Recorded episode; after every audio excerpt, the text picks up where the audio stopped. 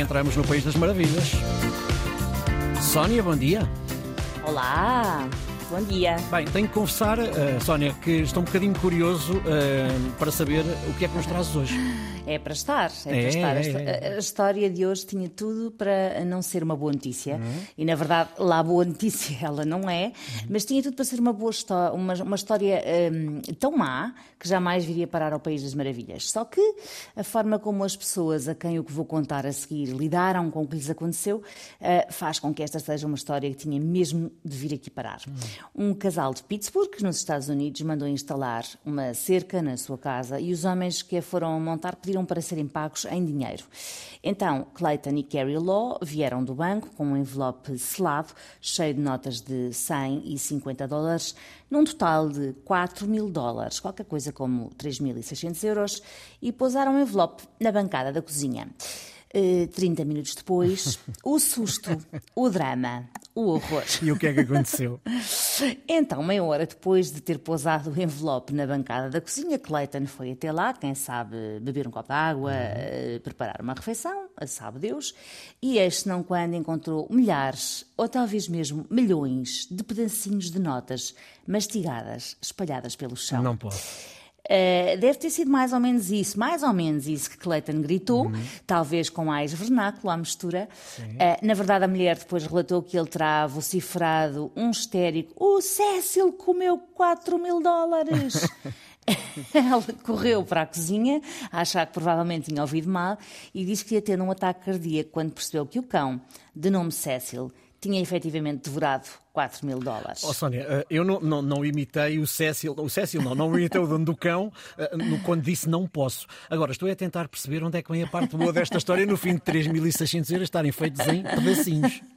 Calma, então o cão, o cão tem 7 anos, é um Golden Doodle, que são cães amorosos, parecem peluches, tenho uma lá em casa, e o Cecil está com esta família desde que era um mini cachorrinho. Diz que nunca se portou mal, que se pode tranquilamente deixar um bife em cima da mesa que ele não lhe toca, e a dona Carrie diz com imensa graça que ele nunca se sentiu motivado pela comida deles, mas aparentemente sentiu-se bastante motivado pelo dinheiro. seja, seja como for, e é aqui que começa a parte que torna esta uma boa história, com um final feliz. O casal nunca conseguiu ficar zangado com o cão, porque ele sempre se portou irrepreensivelmente, mas ficou mais em choque. O que é que eles iam fazer? Pois, essa é a minha questão. O que é que eles fizeram a seguir? Olha, o melhor que podiam ter feito. Agir para já com calma e, sobretudo, com muito humor.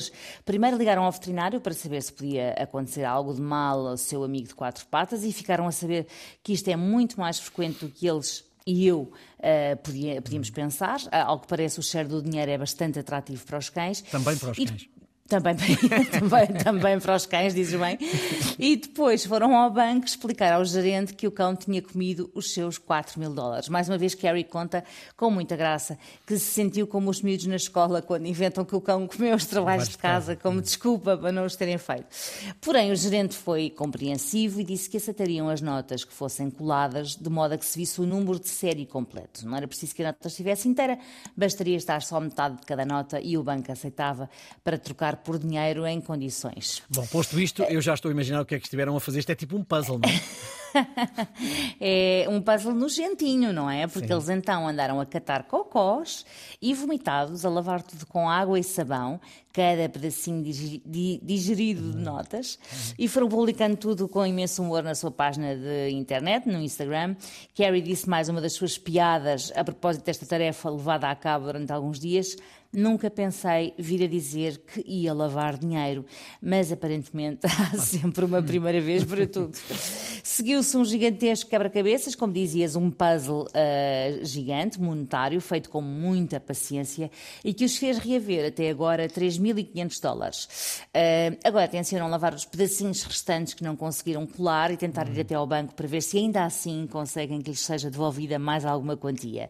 Mas já disseram que se não conseguirem, enfim, será esse o preço a pagar por uma história inesquecível que contarão ao seu filho Rory, que tem agora dois anos. Agora diz lá, se esta história, não sendo boa, porque ninguém aprecia ver mais de 3.500 euros engolidos por um cão, mas se esta história não acaba por se transformar numa pequena maravilha e por uma razão tão simples, porque estas duas pessoas decidiram rir da situação e isso fez com que o problema se tornasse automaticamente mais leve. Portanto, olha, não é à toa que se diz que rir é o melhor remédio.